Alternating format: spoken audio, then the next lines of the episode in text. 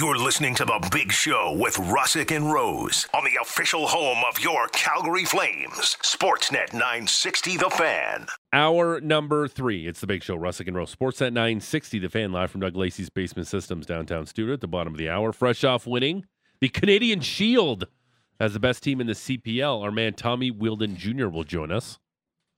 And we'll do problems to wrap up the show. It's a little game Maddie, uh, Maddie came up with. Little segment. Yeah, a little segment. It's not much of a game. I don't know if there's a winner. No, there isn't. I think It's we're just- all winners when we it's just- end when it's over and done. Sure. done. We just talk about some problems. Yeah, teams, NFL, you name Yep. it. Maybe expand it as the year gets going. Um, our next guest uh, covers the Calgary Flames for Sportsnet. Was a problem for Pizza- his opposition. Tell Yeah. you that much. On the Atlas Pizza and Sports Bar guest hotline, we say good morning to the franchise, Mr. Eric Francis. Hello, sir. How are you? I'm fantastic, boys. How are you? We're good. Uh, do you want to hear about my uh, crow sandwich story yesterday on the golf course? Gross sandwich? Well, it is gross, but a crow and a sandwich. You're gonna have to explain that. Yeah, Okay. go ahead. I like it. So we're at the uh, we're on the tenth at uh, Canyon Meadows. Got some got some sandies at the turn, and then um, while we're in our golf carts, that the cart ahead of me um, in our group, uh, my man Derek and Dustin. Uh, Derek's sandwich was stolen. The top part of his sandwich was stolen by a crow, and we saw Yeah. the crow eating the sandwich on the side. Derek then subsequently ate the bottom half of the sandwich. Ooh, questionable. questionable. yeah, I know. I, a number of things. Uh, wow. Okay. So, first of all, are you aware that a similar incident to that almost killed Rick Ball? Yeah, we're Yes. we're, we're Yeah. aware. Yes. Yeah. Okay. Okay. Yeah. Uh, second of all, you know, and, I, and you were kind enough to invite me yesterday. I couldn't make it. Uh, did you pay for these sandwiches? Because if I if I missed you buying around, I'm going to be so pissed off. No, it was actually the guy who bought the round of sandwiches. His sandwich was stolen, and then he subsequently ate the bottom half of the sandwich. Wow. Well, you got to get your money's worth. Mm-hmm. That's uh, Would you eat the Yeah, sandwich? man. I don't. It, there's so many factors: how hungry you are, uh, whether you paid for the sandwich or someone got it for you. Uh, also, did did you did he see the theft? You know, because if it was No. a clean, if it was a clean No. break. we were on the green. Oh man, highly questionable. How's he doing today? I don't know. Maybe he's flying Oh. around the city of Calgary today. I don't know. I have no idea. Wow. Yeah. Well, that's interesting. Okay, I wouldn't have advised that, but anyway, Yeah. go ahead. Yeah, uh, it was uh, it's super gross.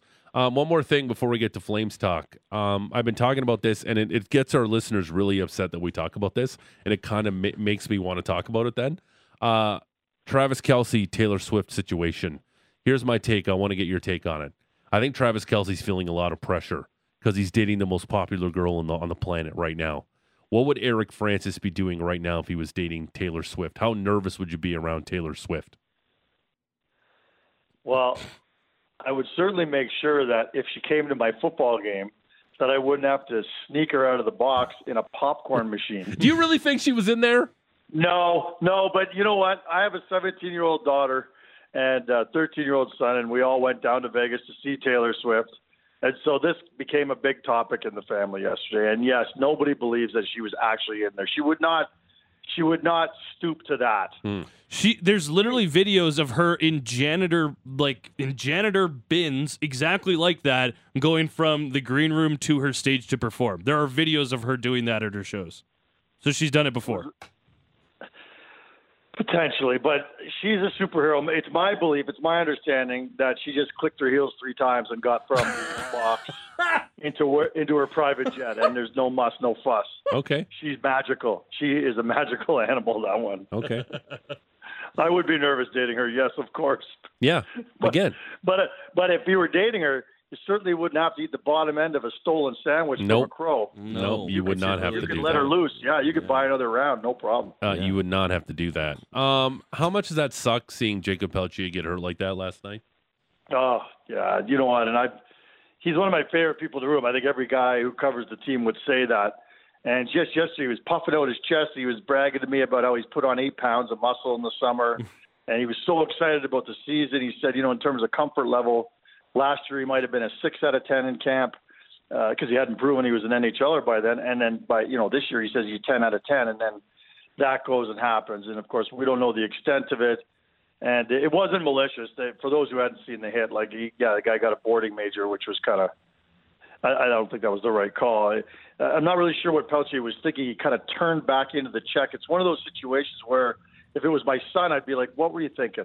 That's on you for turning back into the check."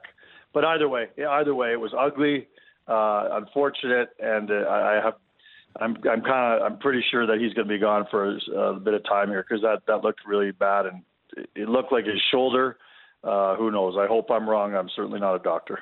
We've talked about Adam Klapka on the show before. Is he who kind of mm, poised to benefit from this situation if Pelche can't, you know, absolutely debut? Absolutely. I guess.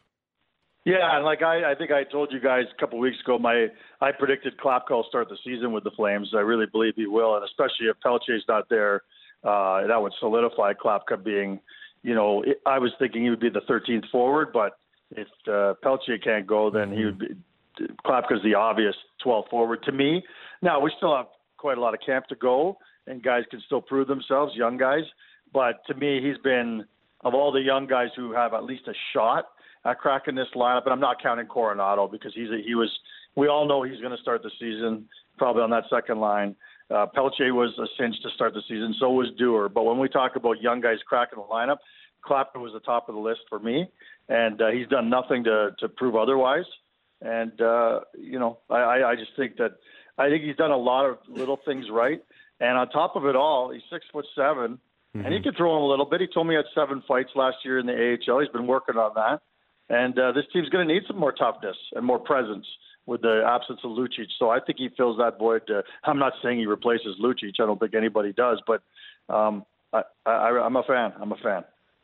We've seen Adam Ruzicka, the fourth round pick from 2017. He's been playing center, he's been playing on the wing. This feels like a big camp for this young man who has never really been able to get a strong footing in the NHL, and this kind of feels like it for him. And who was this? Sorry, sorry, I just Ruzicka. Yeah. Oh, yeah. Like again, I, I penciled him in from before the start of camp on that second line. I, I know from talking to management and the coach, like they they really want to know if that 20 game stretch last. He went 24 games. He had 20 points last year. They want to know if that could be uh, rekindled, if that scoring binge, that that that that offensive touch. And uh, you, you don't do that if you're, you're centering the fourth line, where I think a lot of people have penciled him in to start the season. They want to test him on that second line as a left winger, big time, and they've done that, you know, in camp. Uh, they're going to continue to do that.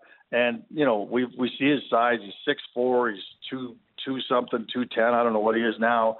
He's a big big man, and uh, you know, consistency has always been the question with him, dating back to when they drafted him. That's always been the knock on him. So, yeah, he went 24 games with 20 points, and then I don't think he got a single point for like the next 19 games, and that's Ruzicka in a nutshell for you. So, if they could find a way to get him more consistent and and wouldn't it be big if they could do it alongside Kadri, who also had some consistency issues last year? Um, I I don't think there's any question. Again, uh, that that seems like an opening night starting line to me. Kadri in the middle, uh, Ruzicka on the left side, and and Dubé on the right side. Eric Francis, the franchise, joining us here on the Atlas Pizza and Sports Bar Guest Island. It's a big show, Russick and Rose. 960 the fan. Uh, Maddie and I had this conversation earlier, and I know you just said that Coronato potentially starting on the second line. I'd like to see him play with Huberdeau, and I'd like to give a long look with Huberdeau as well. We've seen the, the shot. We saw flashes of it in that 10 nothing beatdown. This kid's got an incredible release, and I want to put the best playmaker on the team with the team's top prospect, and let's see how this goes. Maybe give it a longer look, Eric. Yeah, I, I think over time you're definitely going to see that. Uh, I think right now they, they want to make sure that you know, they really hope that fit with Sharon, Sharangovich works on the top line. I'm with you. I think on power plays you're going to see that from time to time. You know, well, for a lot of times you're going to see Coronato and Huberdeau working together uh, as the setup man and the trigger man. Uh, you know, so far so good with Coronato. I mean, good God, the other night I know they were playing the Abbotsford Canucks, but you know I would say that of any preseason game I've ever covered that one might be the most memorable, not just because of the score, but like this is an organization. Remember, guys, that it this this camp is all about getting their swagger back, their confidence, and and, and finding chemistry with one another. If that's the goal of training camp, oh my God, like what a great start for them. Uh, Huberdeau, toe drag release, beautiful goal. Kadri with a just a stanky little backhand shelf up tight. like it was, it was. Boy, those guys had a little bounce in their step afterwards. And again, I know the the score doesn't matter, but uh, the confidence building does. And uh, that Coronato. So he played 14 minutes the other night. He was on for six of the Flames goals. He was plus five, four points, scored on all three shots on goal. Talk about efficiency. Like that, that was an insane preseason debut for the young man. And I'm not saying he's going to continue or that he's going to win the Calder this year, but I am saying it couldn't have started any better. That's for sure. Uh, you mentioned that game uh, during the intermission uh, with Dan Murphy. Uh, you said that maybe the Flames and Mikael Backlund are heading towards a contract extension, with of course would probably mean the C is going to be put onto his sweater. Have you heard anything new? Do you expect anything here on the Mikael Backlund front soon? Yeah, I'm at the point now where I'd be very, very surprised if there's not a press conference in the next two weeks, not only announcing his uh, his signing, but also the captaincy would be uh, stitched onto his jersey. So I, I, I, I would be just. This is an opportunity of a lifetime for Mikael Backlund, and I think he's understanding that. Look, you you could go chase free agency, chase a cup. Go ask Jarome Iginla how that went for him. It's just impossible to pick the winner, and also hope that the team, you know, Flames, would trade you to one of those teams. Uh, and and he'd go somewhere and be a third line center, uh, you know, for a year or two, and you know, not be part of the community, not be known or rem- remembered by anybody, or you could stay here and build a legacy, and and be the captain, play your thousandth game here, go on the wall of uh, you know the wall of honor or the forever flame, whatever they call it. Like he matters here. He won't matter anywhere else, and I think he's happy here. And the stank of last year and and the you know the the darkness that followed this team with with the coach, it's all gone. There's a great new atmosphere in the dome, and I'm not just talking about in the dressing room. I'm talking about everywhere, and he understands that, and I think he's ready to. Uh, I think he's ready to sign. What does that contract look like? That's a great question because uh, you know it's not. It's got to work for both sides too. I mean, at the end of the day, he's still just a third line center. Uh, yeah, he means a lot to everybody in the room. Every guy will tell you he's their captain but you can't overpay for a third line center. Uh, he brings a lot. I think he's valued here more than any other city in the NHL because they've seen what they, the little things he does. I don't want to throw a number at it because I'm not really quite sure exactly what that looks like, but it, it can't go more than three years, in my opinion.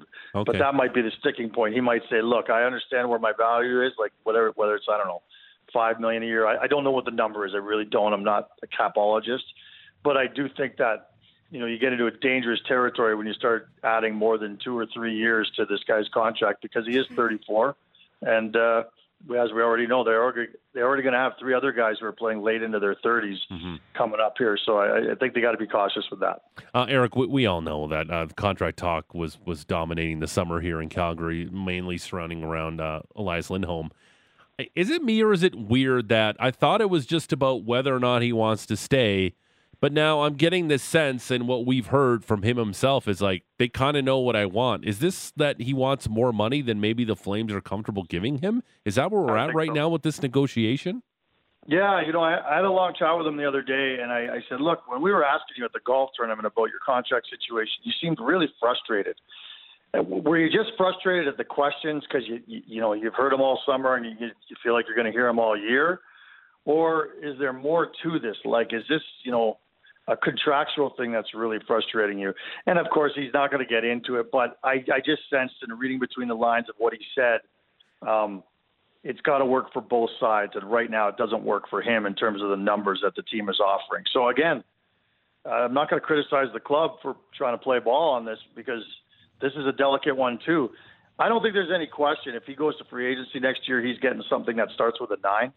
Just on the open market and with the cap going up, I, I think that you know someone's going to reach out and say, "My God, we can get a one A, one B center right now for nine million bucks." I'm not saying it's a bargain, but he does so much. Um, there's no way the Flames are going to pay him nine. Uh, I don't think so. Uh, you know, somewhere between nine, where he knows he can get that next year, and where the Flames are right now by throwing in an extra year. Um, I don't know. Uh, it's certainly, somewhere between eight and nine, uh, but that's that's a pretty wide gap, especially if you multiply it by eight years. How much do you think that the contracts of some of the other players on one year deals, the Zadorovs, the Tanevs, how much do you think that the front office is kind of managing that, looking at that, maybe trying to get something done before the season begins for some of the other players that maybe would be seen as down the list to some? Yeah, I, I think it's I think it's a lot like the Johnny Gaudreau situation two years ago, where everything was ground to a halt until they knew exactly what Johnny's situation was. You know, how much they were going to have to pay him if he was going to sign in Calgary, and their hands were tied with pretty much every other contract because that's your biggest nut. And if you don't know what the, the cost of that is, it's hard to proceed elsewhere. And I think the same is true right now with those other guys. Uh, you know, obviously they want to extend Chris Tanev. Obviously they'd like to extend Zadorov. And I think in both cases, those guys would be wide open to it, especially if this team gets off to a good start. Uh, but it's hard for the Flames to peg how much money they're going to have left because they don't know if they're going to have, you know, Elias Lindholm under contract or not. So I, I think that those are all on hold until, you know, until they know cost certainty with Lindholm. And uh, the Backlund's a little different because, you know, he's a captain and there's some urgency to this situation because if he doesn't sign in the next two weeks, they've got to move on and sign someone else as a captain. So there's a bit of a deadline when it comes to Backlund, in my opinion. It, it, what's your gut telling you if Oliver Kylington plays for the Calgary Flames this season? Oh man, that is just the saddest story. I can report that he's still in town, which is good news. Um, I, my gut tells me he does play, um, but you know, it's just so upsetting. You know, forget about all the hockey stuff and the fact that the organization now has to consider the possibility that the very real possibility that they can't count on him this year. Um, that's that's just so upsetting. And but but first and foremost, it's about this person who's really struggling. I mean, this is a kid in the prime of his career. He's heading into unrestricted free agency next year. Like if he can't make this work, uh, I just worry about how he'll deal later in life with the fact that his NHL career was, uh, you know, he lost his, the rest of his NHL career because of these issues that he's got. So there's just so much going on there, and it's I, I just I just hope so badly that uh, the young man can can can get through this and, and get back in. That it, it, everything was set, guys. Like it seemed like the stage was set for him to to to make that debut on the opening day of camp, and I'm sure that would have been a very tough day for him. Uh, because I don't know if he's worried about the media, he's worried about the reaction, the spotlight, um, but he just couldn't do it. He couldn't take that final step. He was so close, and uh, and that and I think that missing that even compounds the anxiety with coming back at some other point. Anyway, I'm hoping they can work with him. They've got great experts working with him, and uh, you know I know everybody in town's pulling for him. You don't want to, you know, focus on these type of situations at all, but is it Dennis Gilbert? Is it Jordan Oesterle? Obviously, Gilbert had that fall into the boards. Like, who are some of the guys that you look at to kind of be that sixth defenseman? Then some options for this team. Is Ilya Solovyov on the map for that? I can tell you that management is very, very impressed with Solovyov. And I'm not just talking about because he got a goal and assist last night in Seattle.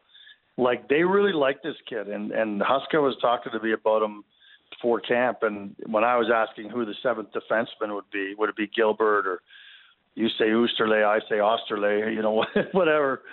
Uh, you know, I think that the guy who, if the season started tomorrow, it would be it would be Osterley. But they love the toughness that Dennis Gilbert brings, and you're going to see him in the lineup a ton this year, a ton. Uh, I think he's going to have to shoulder the burden of being the tough guy on this team, and I know that's kind of an antiquated position, and you know, teams. It's not as relevant as it used to be, but this team lost a significant amount of toughness with the departure of Lucic, and I think that Gilbert's the perfect guy to help shoulder that load. And I also he's a fan favorite, and I, th- I thought he showed really well last year. So I think Austin they would be ranked number one. Uh, Dennis Gilbert would be number two, and I think uh, they call him Solo. Uh, Solo would be three, hmm. and uh, in, in terms of the depth chart, they really like this kid. And another guy I think had a really good. He was really good in Penticton.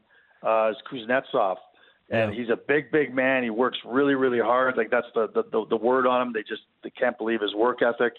Uh, he's got size, and uh, so I would say he's probably number four on the list pronunciation guys says Osterlee. Osterlee. Can we just call him O? Sure. Jordy O. Yeah, I'd be. Yeah. I'd really appreciate Jordy it. if O. you would be Okay, yeah, with works. That, That, yeah. will, yeah, I, can- I can go with that. Um, O, o dog. Uh, yeah, that's the uh, that's the other guys. Um, Nikita Zadorov. I uh, just want to get your quick uh, thoughts on Nikita Zadorov and how much ceiling is left for that guy, or he's kind of what he is, what he is. He's just you don't know what you're gonna get on a night in night out basis with him. Yeah, you know, he hit, he hit 14 goals last year, guys. Like that's that was glossed over. You know, it's an amazing season. Uh, I I think he could still get better. He he he'll tell you. He says I feel like I've gotten better every year of my career.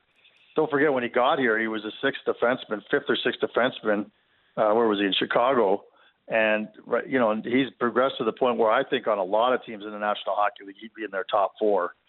I think he's hugely valuable. I think it's critical to this, or and the critical is not is too strong a word, but I think they really know they they would love to sign him uh, to an extension here. I know he's open to that, which is key because not everybody is open to that possibility. And I, I, I just yeah, I think the sky is the limit for him. He and I, when I say that, I mean I don't think he's going to get more than 14 goals or equal that again. But this guy, the knock on him has been that every once in a while he just turns into an adventure, and defensively he could be a bit of a a wild card.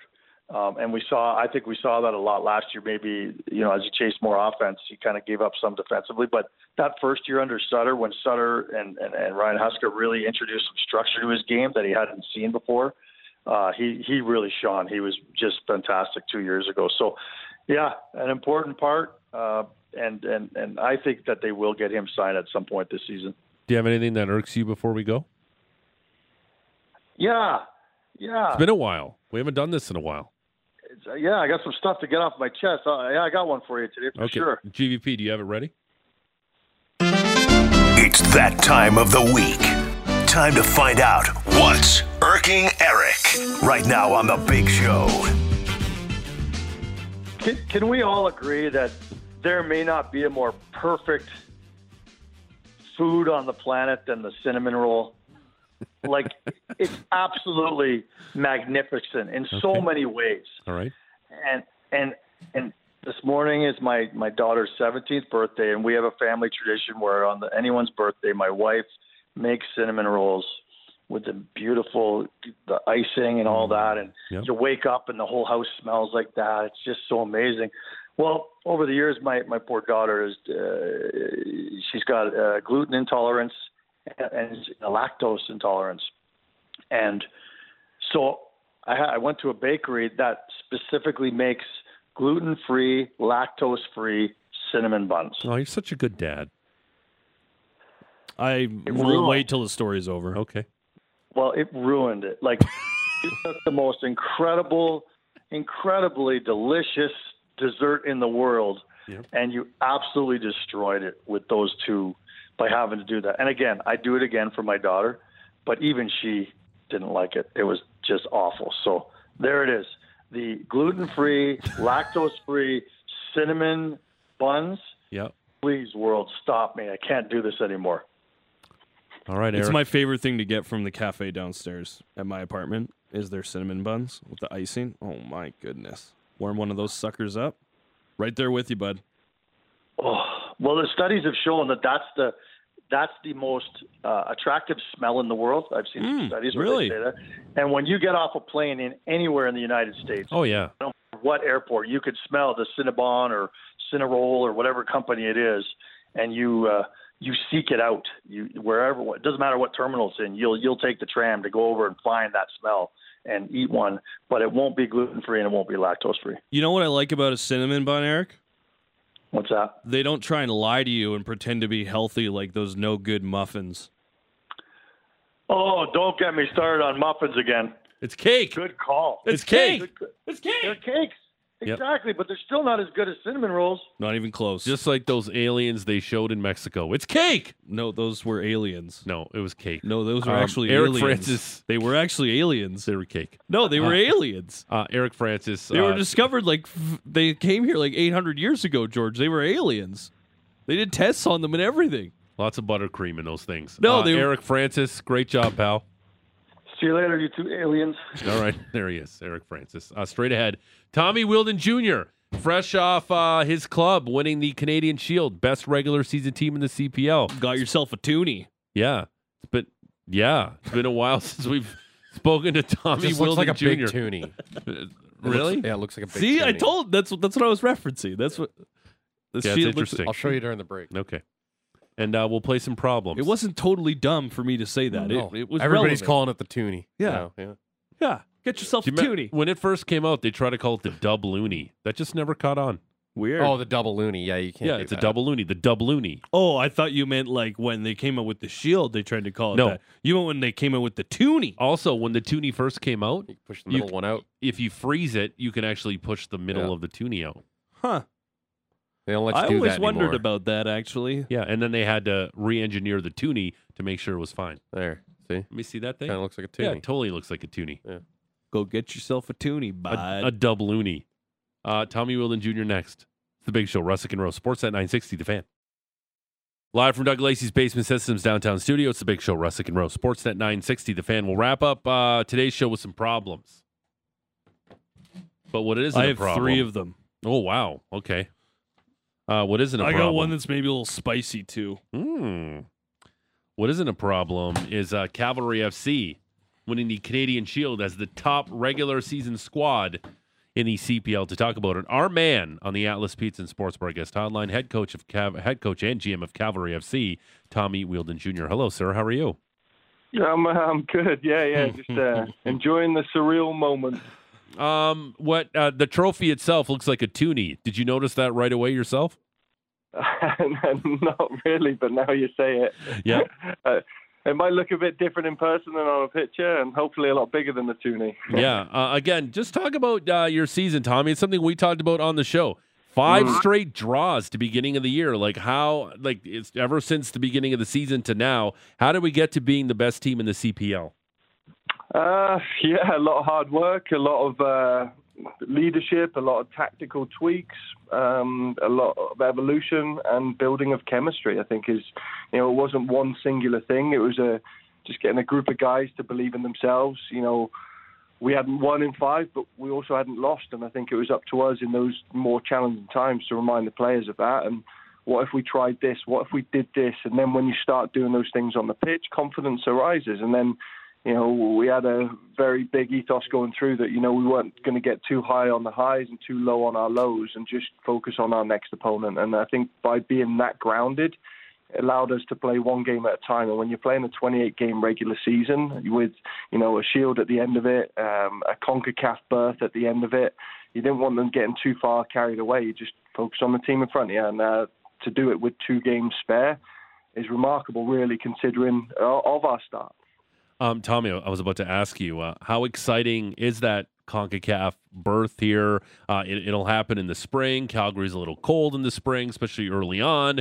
You could be heading to somewhere warm. Like, how much is, I know you're focused on this season and winning the championship, and I get all of that.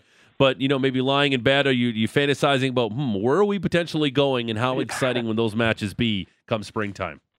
I'd be lying if I said I wasn't. I mean, that's the that's the thing, right? You got you know you know now we've secured that, and there you can now start thinking of two things, right? How do we attack the playoffs, and how do we attack Concacaf? And you know, it is looking like I think the Champions Cup, Concacaf Champions Cup starts in February. So yeah, um, we're looking at some things that we'll look at for in around Spruce Meadows, how we can maintain the pitch and, and allow it for, for time to, to be ready for them, uh, to who we could play. We could play anyone like uh, Lionel Messi in, in Inter Miami to, you know, uh, Tigres or Club America in Mexico. It's, uh, it's a lot of top, top clubs. And to see our crest, uh, having only been five years old, alongside those in a major uh, tournament is, uh, is significant. And that's testament to our ownership group that brought this club to our city. Is is playing the Azteca maybe on the top of the list? I know it's impossible to play there, Tommy, but just the challenge of playing in that stadium would that be at the top of the list?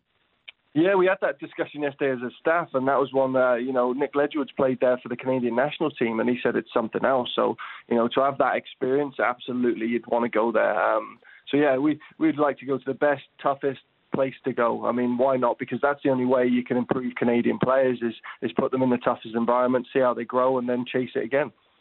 Tommy, you won the Canadian Shield back in 2019 on the inaugural season, the CPL Shield. Um, who are some of the people that you know have been here for the past five years and helped you get back to this point that maybe we don't hear so much about? Yeah. Um, there's a lot of actually what we call our originals. So what's really nice about it, the ones still on the pitch is Marco Carducci and Sergio Camargo, and they've been incredible, emotional uh, leaders within the locker room, uh, to on the pitch, being able to be our, our, our tempo changers, to be able to be our leaders. Marco at the back, Sergio in the attack, and uh, they've been great and they're terrific human beings as well. You know, behind the scenes now, you know, Jose Escalante started the season now back in Honduras, but behind the scenes you've got our first ever player, Nik Ledgerwood, is doing a fantastic job as assistant coach. You know, Leon Hapgood's been with me since day one as well. He's our other assistant coach and technical director. Um, you got my brother Jay Wheeldon that was part of that group. He's our under 21 coach. You know, we brought back Oliver Minatel, who is now our head of recruitment. Tofa Fakunle had a brief stint with us in 2019, now our assistant GM, and, and Mason Trafford, who's our commercial director. And what's great about that is, is you got people who have bled for the team on the pitch that are doing phenomenal things off it to ensure that this is not just you know one and done season. We're trying to do a sustainable club that's got more and more fans coming in, more and more opportunities, so we can keep producing the likes of a Goteh Ntignees that we can sell to being able to still go and chase trophies as well. And um, I, I'm, I'm blessed to be able to be surrounded by them. Tommy, your group started the season one, one, and six. How do you compare, contrast the emotions of now, knowing the work you had to do to get to this position, versus how you felt after those first eight games? Well, when you flip back and you just mentioned 2019, 2019 we won seven in a row. So we started with an absolute blast, and then this year we we struggled to get the wins on the board. And um, I think what people never talk about is it's in the hard times where you grow resilience, and it's resilience that most champions are made because mm. they've uh, been able to come through the other side of it. That's where you see your true character. It's not when like, we're winning and lifting trophies and winning games. That's the good, but it's it's it's the hardships.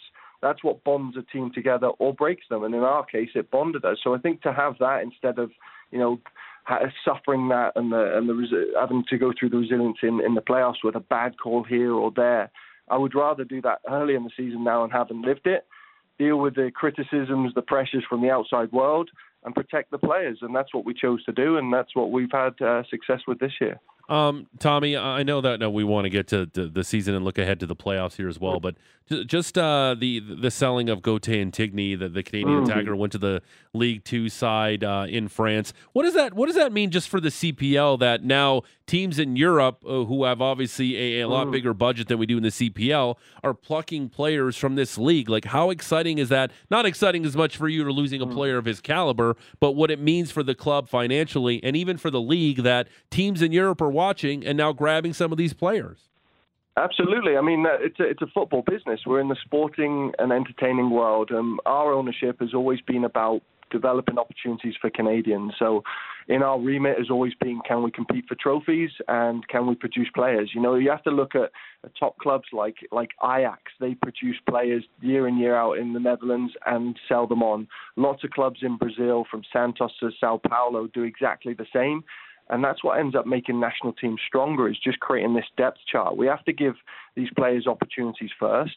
It's never ideal to sell a player mid-season, but our tra- our, our summer league versus you know uh, uh, um, you know the school year ones that are run in Europe at, at, different transfer windows. So sometimes in this time we, we have to be able to be at the hands of the buyer versus, versus control the the hands of the seller. But this is part of our remit. This is what when I met with Linda Southern Heathcote and Ian Allison, our president, we talked about this in day one. We have to do this, and, and that's why the Southern family have, have been very much invested um, in this club. Tommy, uh, now that you've got uh, first place locked up, you, you can mm-hmm. uh, start focusing in on the, that 2,000 minute mark for the under 21s that mm-hmm. the CPL instilled. You were probably you were going to get there regardless, but now that you've got these two games at the end of the year that you can kind of experiment with uh, different lineups, do you do you like the way you can uh, throw out these under 21s, get like more like Maël Henry is out there and put him into more important situations? Yeah, and what's been good is is likes of him and Gareth Smith yes. Doyle have, have, have done really really well of late, especially on the road swing. Is uh, Miles scored that important goal at Halifax and created uh, the uh, the Willie Akio goal away at Ottawa. You know, Gareth Smith Doyle played a lot of minutes in Halifax and held the ball up well, and you know he's a soldier for us, and you know able to play a couple of positions. So look, they'll uh, they'll both be playing this weekend. How long they'll play will be depend on how well they perform because we've got two teams to be able to play. Um, so I think sorry, two games left to play. So I think it's important that it's still done on merit. It's not just hey, we want to roll out the minutes. Those guys know we've always had a strategy, and I think we're you know whilst we'll never be the top of the uh, under 21 minutes, we'll always be near the top of the league because we've always done it based on merit, and that's also the message you want to send across the room. Uh, one guy that I think uh, we've talked about it with our conversations uh, in in the past year is Myer Bevan. Uh, I think this is a guy that uh, he's he's really picked up in the spot when you lost some of the goal scoring last year, and he's finally been healthy this year. Just just uh, maybe a credit to what what the Kiwis done for this group this year is he's been he's been super special, with, with, be it from the PK spot or getting a goal in game. Yeah, yeah. I mean, Myer Bevan is something else. He works so hard for the team. He's an incredible character he's he's a clever, clever mover that he's always playing off the shoulder of the uh, the defenders, and that's where the goal came on the weekend. And he also had a breakaway with it. He's um he, he's he's an absolute warrior. That's New Zealand blood, and uh, we're blessed to have him because he's now in the opportunity to chase. He's now got double figures. He's now able to chase over the last couple of games the Golden Boot, and I'd be delighted if he got it. If he doesn't, we know the value he's he's given to the team. Tommy Wheeldon Jr., the head coach and general manager of Cavalry FC. Tommy, we, Tommy, we still uh, got to take Matty Rose out to lunch uh, because his World Cup pick of Argentina went all the way. We still owe him a lunch, so we got to do that well, when the season's done and hopefully celebrate a championship for you guys.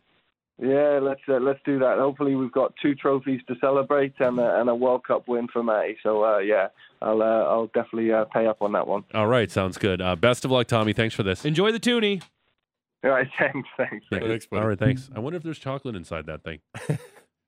no, it's the loonies that were wrapped in chocolate. You fool! They made Is it cake? Now. They can make toonies. Um, cake.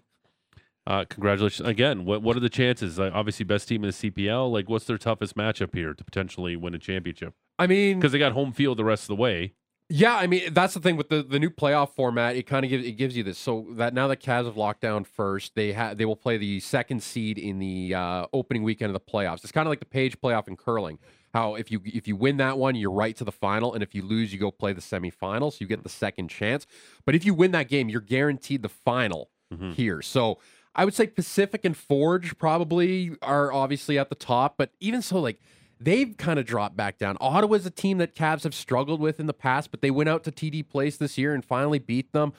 Ottawa can be pesky, but really, like Cavs have been lucky really this year with with injuries, with the way they played. I worry about Forge obviously because that's the team that's always gotten the better end of Cavs in the end, and you get through them. You beat them in that first one-two mm. playoff. You go right to the final. You might see them again. Who knows? But it's all about staying healthy these final two games, working out. They got to reach the 2,000 minute mark that the CPL instaured this year for to get domestic players uh, more minutes. And uh, Cavs are 115 minutes away, so they they could easily get that uh, with two players on the weekend. So uh, it's exciting it's stuff. Good. It's fun. Uh, one local team in the Stamps on the struggle bus. Mm. The other, the best team in their league. Damn right. Uh, so it's good times in the city of Calgary. All right. Um, before we go, Maddie thought of this game up when I was I was away or off, which is shocking. but uh, Maddie thought of a, a game called Problems. Uh, hit it, GBP. Once again, it's not a game.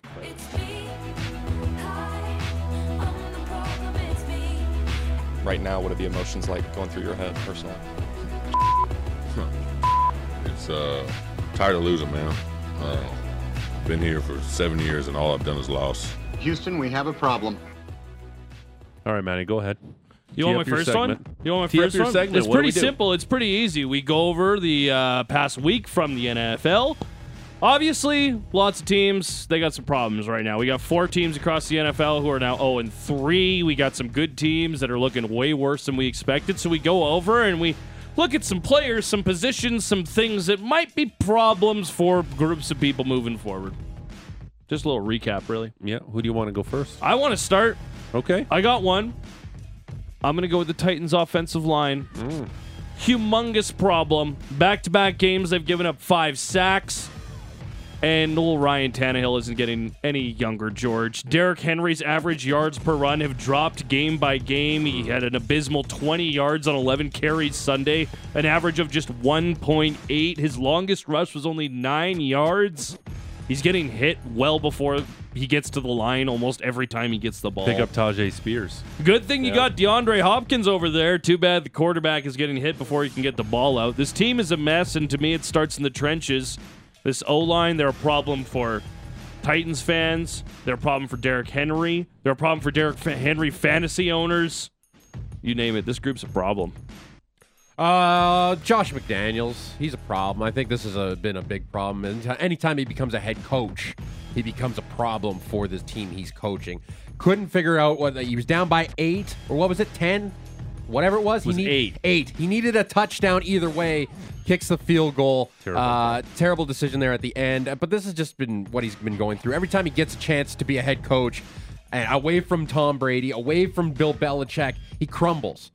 And the Las Vegas Raiders, they have a problem. They constantly have a problem of just recycling the same old. They need a culture change. That team used to be so proud for so long under the old Al Davis days back in the day with Oakland in the 60s and 70s. Tom Flores, all those great teams back then. Raiders are a problem, and it starts with their head coach, Josh McDaniels. You're a problem for the Las Vegas Raiders. You know who the problem is? Nah. Travis Kelce, and here's why. Travis Kelce is in a can't win situation. The guy has to beat Travis Kelce and help the Chiefs repeat as Super Bowl champions. We haven't a repeat Super Bowl champion since the Patriots did it in the 05. 2000s. Yep. Um, he's a guy that he is a surefire slam dunk Hall of Famer, one of the best pass catchers at his position. And now, if he's not playing up to standard, and if he's not Travis Kelce, he's got problems because why? Everybody's gonna be focusing on his personal life, and if and if things are over with Taylor Swift before they even began here, He's the got problem, it's problems because because now he's got problems because now he has to answer questions about it, and you know who else has to answer questions about it? His teammates. Yeah, because Taylor Swift doesn't have to answer to anything. No, she doesn't have to worry about anything. She doesn't have to go around for the media Travis. every damn week. Yeah, this They is talk all about about everything going this on is her all life. about Travis Kelce. They should and again, I'm jealous. Is it could it be too? Is it going to be a distraction for this Chiefs group? It could be a problem. Travis Kelce could be a Hey, problem he for the has one, he has one bad game, and you know who they're blaming? Taylor Swift. T Swift. Also, idea I just came up with. What if we made musicians do a post-concert presser?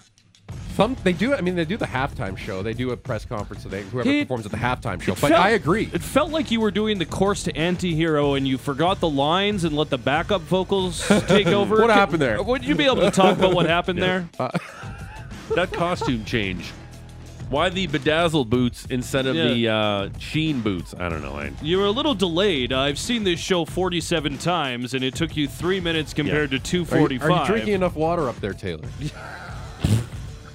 all right, you got another All one? right, I got another one. I feel bad for this guy. It's not even his fault, but Zach Wilson. I It, know. well, okay, it kind of is. His O line not- stinks. it's not too. Zach okay, Wilson. it's not his, but also he's not good. It's not your fault. You're now in this position where you've got a good team minus their offensive line. You're meant to win. You were supposed to watch this absolute legend of the sport come in and ride his coattails to, I don't know, maybe a ring or at least like a playoff victory. But now he is here. I don't know if he has some sort of blackmail on Joe Douglas and Robert Saleh because they refuse to go out of market and find somebody else to come help them. Garrett Wilson hates him. He's completed 52% of his passes this season, four interceptions to just two touchdowns. For the already beat down Jets fans, Zach Wilson, you are a problem. The Arizona Cardinals, they might have a problem when Kyler Murray comes back. They're a good team right now, I think.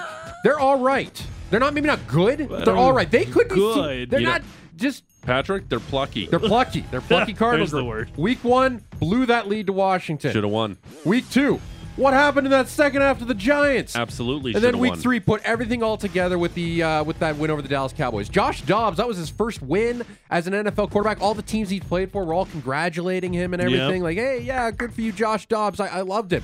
What's going to happen when Kyler Murray comes back? Like, he's gonna he's gonna be able to come off the PUP after this coming week. Obviously, he's gonna need a couple weeks to get ready. But we know what the situation is with Kyler Murray last year with him with the Call of Duty with Yeah. the contract. And Trade him to the Jets.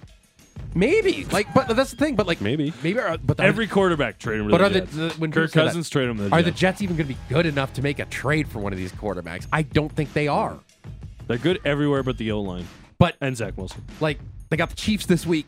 They got the Chiefs coming into MetLife this week. Good luck. Good luck. I can't- Uh, but yeah, the Arizona Cardinals might have a problem with uh, with Kyler Murray coming back because I think the team wants to play with Josh Dobbs. I think they were disrespected with the media this year, like, oh, tanking for Caleb Williams, top two picks. No, I think the Cardinals are a proud team, and I think Jonathan Gannon, as awkward as that was this offseason, I think they're they're a fun. They could be different with Josh Dobbs. Uh, I have a problem with the fact that we haven't mentioned Sean Payton and the Broncos Yeah, this late in it's this just easy, too easy. The culture in Denver is a problem, and it's a big time problem. That's a proud franchise that has such a, a, a history of winning, well, losing Super Bowls, but then winning Super Bowls. That marriage between Sean Payton and Russell Wilson, it looks like a big time problem. When you get a 70 burger dropped on you in a game in Miami against the Fish, and, and then you get testy with Yep. the media if you're Sean Payton, we're three games into this, Sean. That's a problem. Next question. You need to right the ship here. It's a problem right now in Denver. They look like they look like a shadow themselves. And you know what else is a problem right now? Sean Payton's legacy. I asked Charles Davis about this. Again, I hear about all these great coaches. The hoodie, Bill Belichick. What a what a wizard. What a this. The guy's barely 500 without Tom Brady. In fact, I don't even think he's 500 without Tom Brady as quarterback. And you know what's a problem for Sean Payton? He looks and he doesn't have Drew Brees as his quarterback anymore. Yep. Sure, Russell Wilson looks have- like he's done right now because he's worried about kissing babies and shaking hands and Russell Wilson Inc. Sean Payton's a problem right now in Denver, and until that team wins, his legacy is going to be a problem for Sean. Payton. I had this kind of question bantering over last weekend. Is Russell Wilson still a first ballot Hall of No. Famer? No, no, no, he's not. Is he even a Hall of Famer right now? no, Rec- recency bias says no. he's not. No MVPs. That's right. One Super Bowl, one loss in a Super Bowl. But over the last five, six years, like- even at the end of Seattle, it kind of got down. With Here's an a question amazing for you. defense. Who's more of a Hall of Famer, Russell Wilson or Philip Rivers?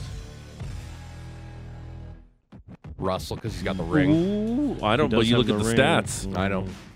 Rivers did it long time, consistent. I know he never That's won what in the I'm saying. postseason. That's what I'm saying. Philip could come back and win a ring with the Jets, though. He could. Yeah. And also, Wilson can thank the Legion of Boom. All right. Yeah, that's that what, I, that's what I was saying. That defense was ridiculous. Yeah. You know who's a problem? Mike McDaniel. Where's the killer instinct, bro? Dude's out there smoking vapes, talking slick. In the crowd coaching. Yeah, that was funny.